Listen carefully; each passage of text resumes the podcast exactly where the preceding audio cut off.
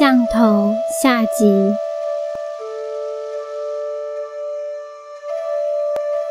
以下为师姐来信分享，继上集后接着分享下集内容。顺利化解身体上的降头之后，我回到印尼，当天抵达家中，随即整个水塔出水系统就转成黑色的污水，而且发现丈夫的身体疼痛不已，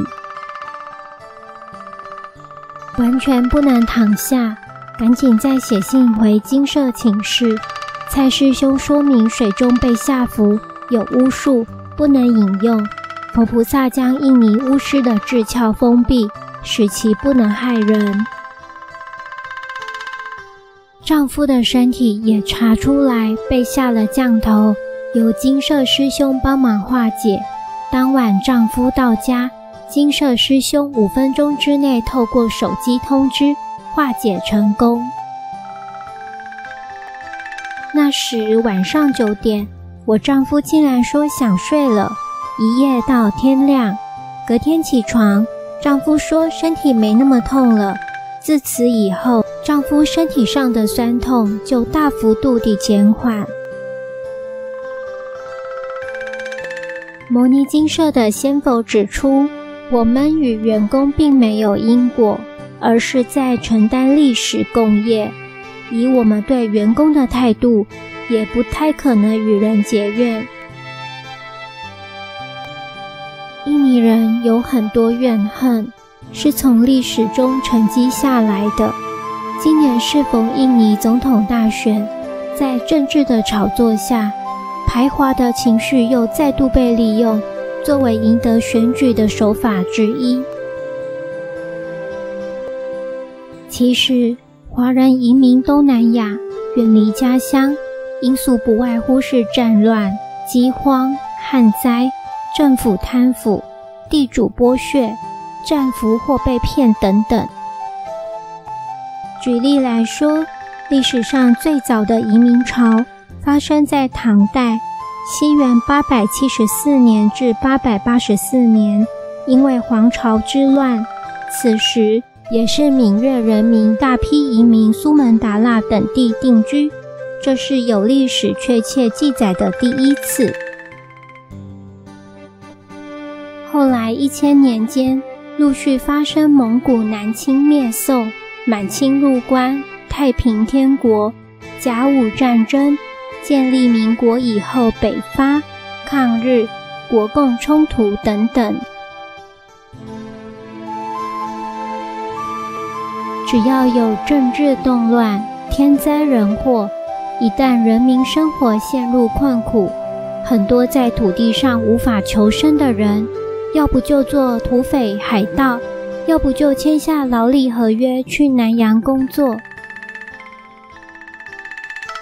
在几百年前惨无人权的时代，来到印尼开垦，这些华工大多过着非人的生活，少数人后来能够累积一些小钱，趁着荷兰人占领印尼时期，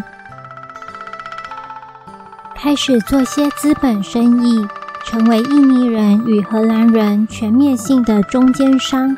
荷兰人坐在最高层，把印尼人的仇恨转嫁到华人身上。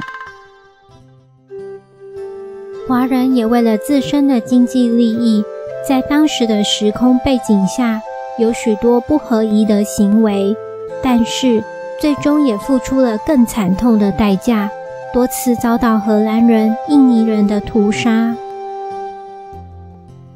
从印尼人的角度来看，直到今天，他们的人民、土地还在受苦，他们的劳工被当成商品输出各国，妇女嫁到各国做外籍新娘，有太多太多辛酸的故事。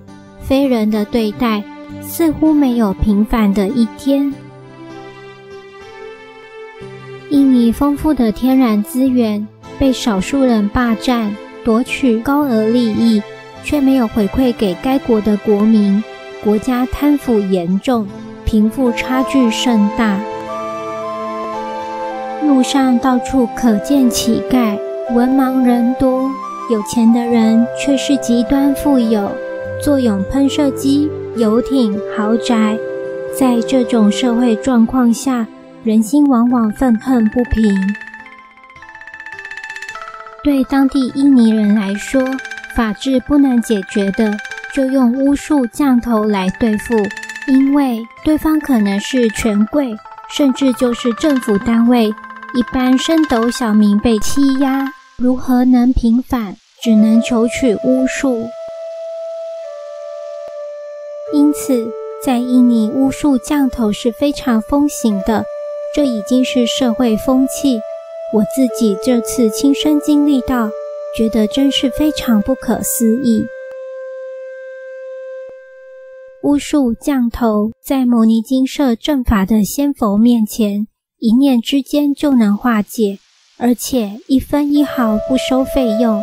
然而，这些印尼人灵魂深处对华人无名的怨恨与冤仇，却是最难化解的部分。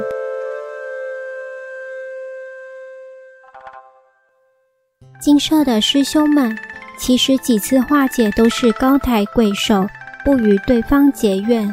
但是，印尼人信奉的宗教其教义与佛教的慈悲宽容有相当的出入，再加上无名的怨恨使然，即使一位巫师收手，后面还继任有人。我们因为工作的关系来到印尼，却因此卷入更复杂、牵连更广的历史共业中。如今若稍有不慎，就会再与当地人结怨，而衍生成为自身的因果，这是我最不愿意看见的。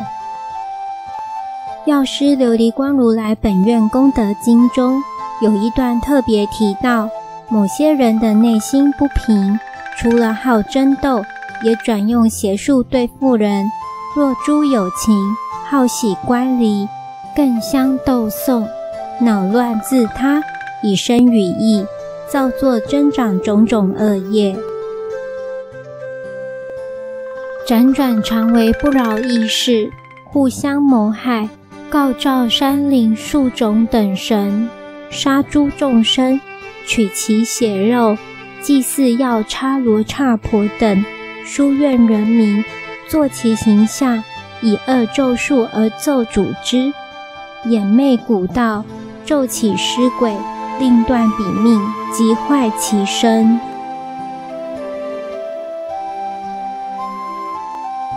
社会上许多人遇到了被下符或巫术的事，常常花了大笔金钱，却不能解决事情。更糟的是，遇到了非正法的宫庙，把自己的人生弄得更糟糕。今天我很幸运地遇见牟尼精舍，师兄师姐们义务为众生服务，仙佛慈悲不求回报。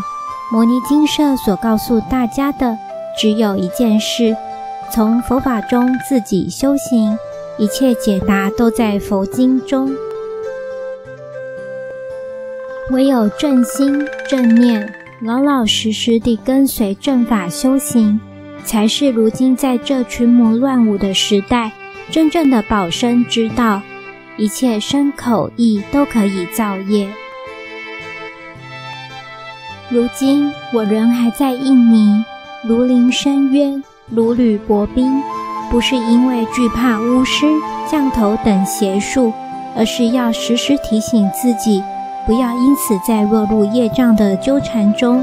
在今天全球化的时代，许多人出外讨生活，以此与大家共勉。牟尼精舍成立宗旨，经由南海普陀山观世音菩萨大士亲自指点，是一门实际的修行法门，借由实际解决众生累劫累世因果业障问题，治因果病，而将佛法落实到家庭生活中，普渡慈航。牟尼精舍，我们不接受供养，不收钱，不推销，也不强迫修行。只求能结善缘，解决您的问题。我们专解因果事件、因果问题、治因果病，无论婚姻、家庭、事业、家族、顾及、学业。欢迎有医生看到没医生，有神问到没神者，不妨一试。牟尼精舍地址：台湾彰化县溪州乡朝阳村陆军路一段271号，只有星期天早上才开办祭事哦。欢迎使用电子信箱或上网搜寻牟尼精舍部落格。祝福您，阿弥陀佛。